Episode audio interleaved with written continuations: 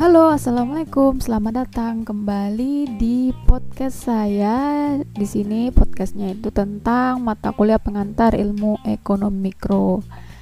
Nah, di pertemuan pertama ini, uh, sebelum kita mulai, kalian bisa sebelumnya bisa lihat dulu PPT-nya di yang sudah saya share di grup atau di Google Classroom tentang pertemuan pertama itu judulnya konsep dasar teori ekonomi mikro. Baik, setelah kalian buka, nah di sini konsep dasar teori ekonomi mikro ini bahan kajiannya yang saya jelaskan nanti ada 5 bahan kajian. Ini sesuai dengan RPS kita di mata kuliah pengantar ilmu ekonomi mikro. Bahan kajian pertama itu ekonomi mikro dalam kerangka ilmu ekonomi. Kemudian yang kedua tentang ruang lingkup teori ekonomi mikro. Yang ketiga asumsi ekonomi mikro keempat alat analisis teori ekonomi mikro dan terakhir perbedaan ekonomi positif dan normatif. Jadi ini lima bahan kajian akan kita bahas di pertemuan pertama hari ini. Baik silakan kalian lanjut ke slide ketiga. Nah pertama kita harus mengetahui dulu apa itu ilmu ekonomi. Seperti yang kalian lihat di slide ketiga, ilmu ekonomi itu adalah suatu ilmu yang mempelajari perilaku setiap individu atau segolongan masyarakat di dalam memenuhi kebutuhannya. Kemudian kita lanjut, mengapa sih kita belajar ilmu ekonomi? Nah, di sini menurut Case and Fair itu ada empat. Kenapa kita harus belajar ilmu ekonomi? Yang pertama adalah memperbaiki cara berpikir yang membantu pengambilan keputusan. Nah, maksudnya apa? Yaitu dengan berpikir kita mampu menganalisis, menilai benar salah, baik buruk dan menentukan pilihan. Metode-metode teknik berpikir dalam ilmu ekonomi ini akan meningkatkan kemampuan berpikir dan mengambil keputusan. Nah, kemudian yang kedua adalah membantu memahami masyarakat. Nah, sejarah ekonomi mengajarkan bahwa Melalui pertukaran, manusia berupaya mengatasi yang namanya kelangkaan. Nah, selanjutnya, bagaimana kelangkaan itu? Dari kelangkaan tersebut, kita harus mengembangkan teknologi dalam mengatasi kelangkaan dan juga membuat sistem kemasyarakatan. Nah, yang ketiga, membantu memahami masalah-masalah internasional atau masalah global. Dengan mempelajari ilmu ekonomi, kita dapat mengerti lebih dalam mengenai permasalahan ekonomi global. Contohnya, kita dapat mengerti mengapa pada saat negara-negara Asia Timur, khususnya Indonesia, mengalami krisis ekonomi tahun 1998. Kemudian, kenapa negara-negara maju pada saat itu, seperti Eropa Barat, USA, dan Jepang, mau memberikan bantuan? Nah, manfaat yang keempat adalah mengapa kita belajar ilmu ekonomi, yaitu bermanfaat dalam membangun masyarakat demokrasi. Nah, ekonom memandang demokratisasi sangat penting dalam rangka memperbaiki proses alokasi sumber daya karena lebih mencerminkan aspirasi masyarakat kebanyakan. Nah, jadi itu empat uh, alasan Kenapa kita harus belajar ilmu ekonomi? Ini menurut Case and Fair. Oke, kita lanjut berikutnya ke slide kelima. Nah, ilmu ekonomi ini dibagi dalam tiga kelompok dasar. Yang pertama ada namanya ekonomi deskriptif atau descriptive economics. Apa itu ekonomi deskriptif? Ekonomi deskriptif yaitu ilmu yang menggambarkan keadaan perekonomian yang sebenarnya terjadi di masyarakat. Nah, hasilnya berupa fakta-fakta ataupun data empiris. Contohnya apa? Yang pertama, keadaan petani di Jawa Tengah. Contoh kedua, inflasi yang meningkat pada tahun 1998. Dan contoh ketiga saya kasih yaitu contohnya jumlah angkatan kerja dan contoh sebagainya. Jadi ini uh, penjelasan singkat dari ekonomi deskriptif dan juga contoh-contohnya apa saja. Kemudian yang kedua ada namanya teori ekonomi atau economic theory atau disebut juga dengan economic principle. Nah, apa sih itu teori ekonomi? Teori ekonomi yaitu ilmu yang menerangkan hubungan peristiwa-peristiwa ekonomi kemudian merumuskan hubungan-hubungan itu dalam suatu hukum ekonomi. Contohnya apa? Kita sering dengar namanya hukum permintaan dan juga ada namanya hukum penawaran. Ini salah satu contoh dari teori ekonomi. Kemudian yang terakhir ada ekonomi terapan. Apa itu ekonomi terapan? Yaitu ilmu ekonomi yang mengkaji tentang kebijakan-kebijakan yang perlu dilaksanakan dalam mengatasi masalah-masalah ekonomi. Nah, contohnya apa? Misalnya ekonomi moneter, kemudian ada ekonomi koperasi, ekonomi perusahaan, dan lain-lain. Mikroekonomi ini merupakan uh, bagian ya dari teori ekonomi. Jadi di sini saya khususkan penjelasan singkat mengenai teori ekonomi itu sendiri. Jadi teori ekonomi di slide selanjutnya kalian dapat lihat di slide 6. Teori ekonomi itu memprediksi dan menjelaskan perilaku ekonomi. Nah, kemudian teori ekonomi memerlukan namanya model-model ekonomi, yaitu abstraksi dari banyak hal kecil yang melingkupi suatu kejadian dan mencari untuk menentukan beberapa faktor penentu yang paling penting atas suatu kejadian. Jadi inilah uh, model ekonomi dalam teori ekonomi. Nah, fungsinya apa sih model ekonomi ini? Nah, model ekonomi ini dapat memprediksi secara tepat dan secara logis mengikuti asumsi-asumsi atau permisalan yang akan dibuat. Itu penjelasan singkat dari teori ekonomi. Selanjutnya di slide ketujuh, teori ekonomi ini dibagi menjadi dua lagi, yaitu teori ekonomi mikro dan teori ekonomi makro. Nah, ekonomi mikro yang pertama, apa itu teori ekonomi mikro? Ekonomi mikro ini muncul pada abad ke-18 dan ini sering dinamakan dengan teori harga atau prices theory. Nah, mikro itu sendiri berasal dari bahasa Yunani yaitu mikros yang artinya kecil.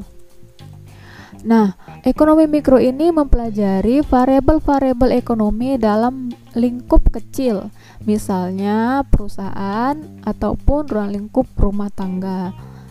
Nah, kemudian ekonomi mikro menerangkan secara umum perilaku sistem perekonomian, membahas perilaku para pelaku-pelaku ekonomi yang berada dalam sistem perekonomian.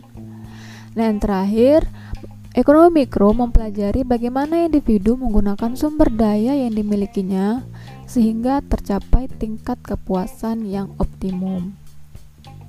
Itu penjelasan singkat dari kajian ekonomi mikro. Selanjutnya ke slide 9, ekonomi makro. Nah, ekonomi makro ini mempelajari variabel-variabel ekonomi secara agregat atau keseluruhan atau membahas mengenai mekanisme bekerjanya perekonomian sebagai suatu keseluruhan. Nah, variabel-variabel ekonomis apa saja yang dipelajari dalam ekonomi makro? Yang pertama ada namanya pendapatan nasional, kemudian kesempatan kerja dan ataupun pengangguran, jumlah uang beredar, laju inflasi, pertumbuhan ekonomi serta neraca pembayaran internasional. Jadi ini variabel-variabel ekonomi mikro yang akan dipelajari nanti uh, sehingga variabel ini membahas mengenai mekanisme bekerjanya perekonomian sebagai suatu keseluruhan. Nah, selanjutnya di slide 10 ada perbedaan ekonomi mikro dan ekonomi makro. Nah, ini perbedaan mendasar. Jadi di sini dapat dilihat dari segi harga, perbedaan ekonomi mikro dan makro. Kalau mikro nilai dari suatu komoditas atau barang tertentu saja. Sedangkan kalau makro nilai dari komoditasnya secara keseluruhan.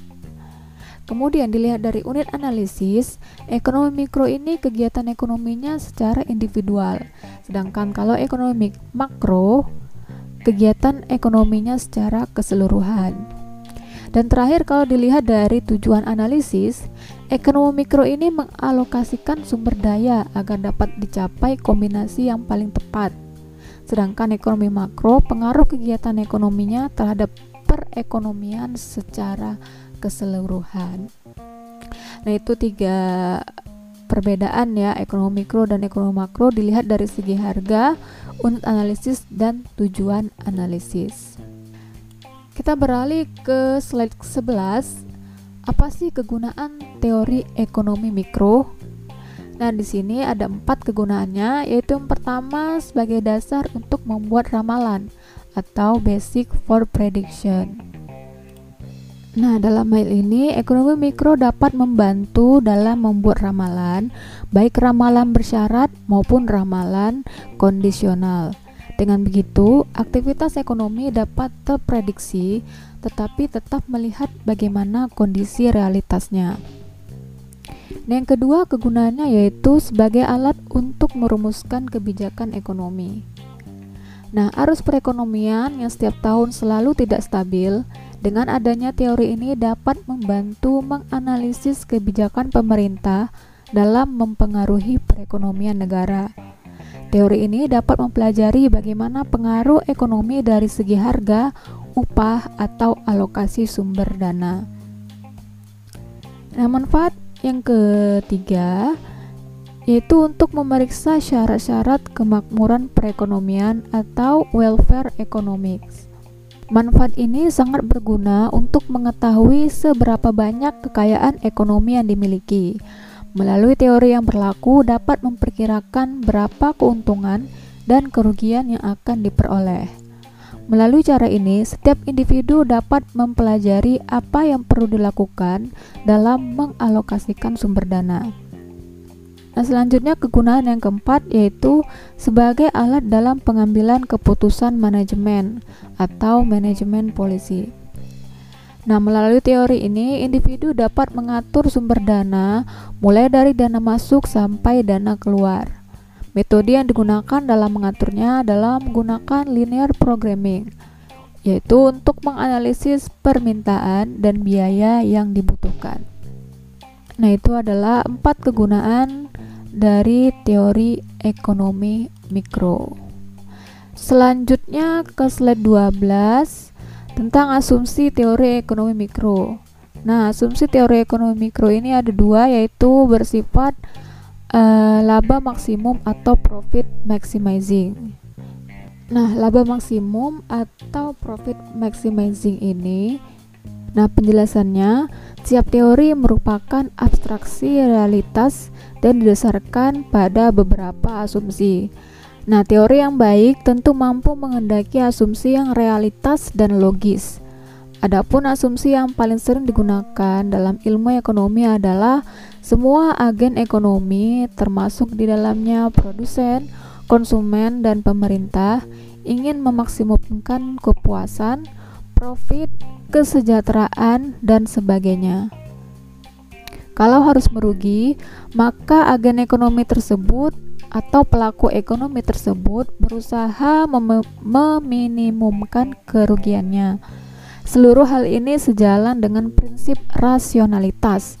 Bagi semua pihak yang terlibat dalam kegiatan ekonomi dianggap rasional, konsisten dengan prinsip maksimisasi.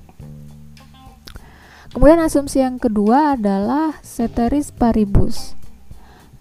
Nah, asumsi ceteris paribus ini diartikan sebagai hal-hal yang tidak berhubungan dengan analisa dianggap konstan sehingga tidak mempengaruhi analisa yang sedang dilaksanakan. Itu penjelasan singkat mengenai asumsi teori ekonomi mikro. Nah, analisis ilmu ekonomi ada dua di sini yaitu ilmu ekonomi positif dan ilmu ekonomi normatif. Ilmu ekonomi positif yaitu membahas atau mempelajari apa itu atau bagaimana masalah-masalah ekonomi yang dihadapi masyarakat sebenarnya diselesaikan. Teori ekonomi positif ini menentukan bagaimana sebenarnya atau in fact sumber daya dialokasikan dalam suatu perekonomian. Jadi, ilmu ekonomi ini menyangkut apa yang sedang, telah, atau akan terjadi. Ini juga dapat kalian lihat di slide ke-14. Nah, kemudian apa itu ilmu ekonomi normatif? ilmu ekonomi normatif itu mempelajari apa yang seharusnya dilakukan atau bagaimana masalah ekonomi yang dihadapi masyarakat seharusnya diselesaikan. Kemudian, ilmu ekonomi normatif ini menentukan bagaimana sumber daya yang seharusnya dialokasikan. Jadi, ilmu ekonomi normatif ini menyangkut apa yang seharusnya terjadi. Baik, demikian pemaparan atau penjelasan dari materi pertemuan pertama ini mengenai konsep dasar teori ekonomi mikro. Saya harap kalian dapat memahami apa yang sudah dipaparkan baik dari membaca PPT ataupun dengan mendengarkan melalui podcast ini. Apabila ada yang ingin ditanyakan atau ada hal-hal yang ingin didiskusikan, silakan kalian tulis di Google Classroom di kolom komentar pada materi pertemuan hari ini atau melalui WA group. Baik, sekian dari saya. Semoga bermanfaat untuk kita semua. Jangan lupa jaga kesehatan. Semoga kita semua sehat selalu dan dilindungi olehnya. Sampai ketemu di pertemuan kedua. Wassalamualaikum warahmatullahi wabarakatuh.